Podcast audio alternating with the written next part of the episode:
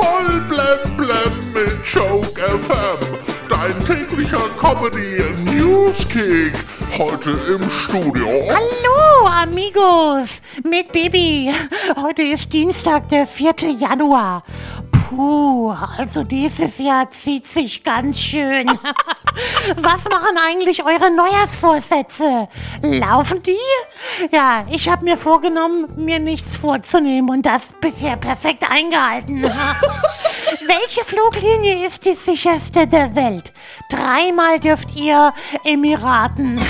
Ja, übrigens, hier kommen die Top-Anzeichen, dass du an Bord eines unsicheren Flugzeuges bist. Ja, der Flugzeugtyp kommt dir bekannt vor. Den sieht man doch immer in den Nachrichten.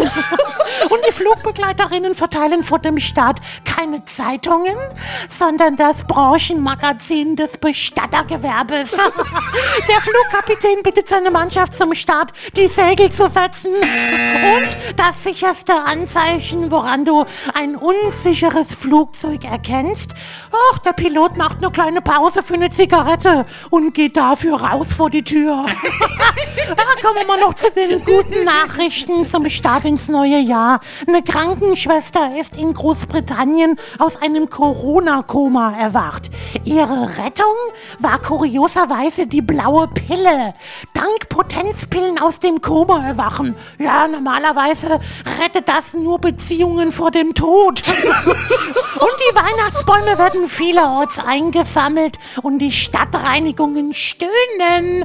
Denn ja, wegen der Corona-Krise sind es mehr Bäume als sonst. Klar, Weihnachtsbäume sind auch Corona-sicher, denn sie haben 2G.